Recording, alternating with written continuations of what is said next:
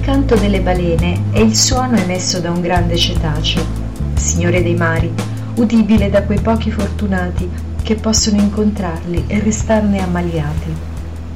È la voce di una specie muta.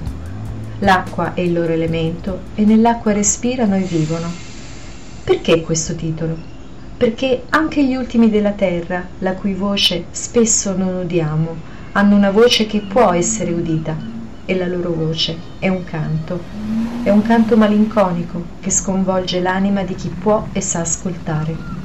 Un canto che si leva da un barchino nel Mediterraneo, che si leva da piccoli volti senza più padre né madre, che si leva da intere folle imprigionate e torturate o da popoli tenuti sotto schiaffo, da poteri troppo forti per essere semplicemente conosciuti e combattuti perché i senza voce siamo noi che ci dibattiamo quotidianamente fra la fatica di vivere e il sogno di una vita degna di essere vissuta.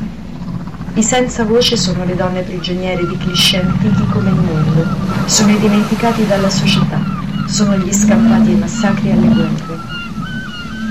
Sono coloro che cercano la verità e si scontrano con la menzogna, coloro che chiedono giustizia e trovano mura di silenzio, il canto delle balene non è per tutti, è solo per chi crede ancora che sia possibile un mondo migliore e per questo mondo migliore è disposto anche a lottare.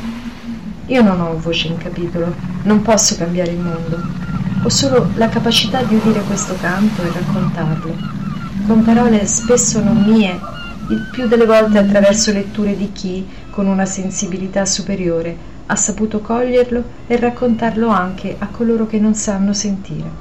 Da oggi, dunque, leggerò per chi avrà voglia di ascoltare brani tratti da libri famosi e non, per condividerli e commentarli con chi avrà voglia di ascoltarli.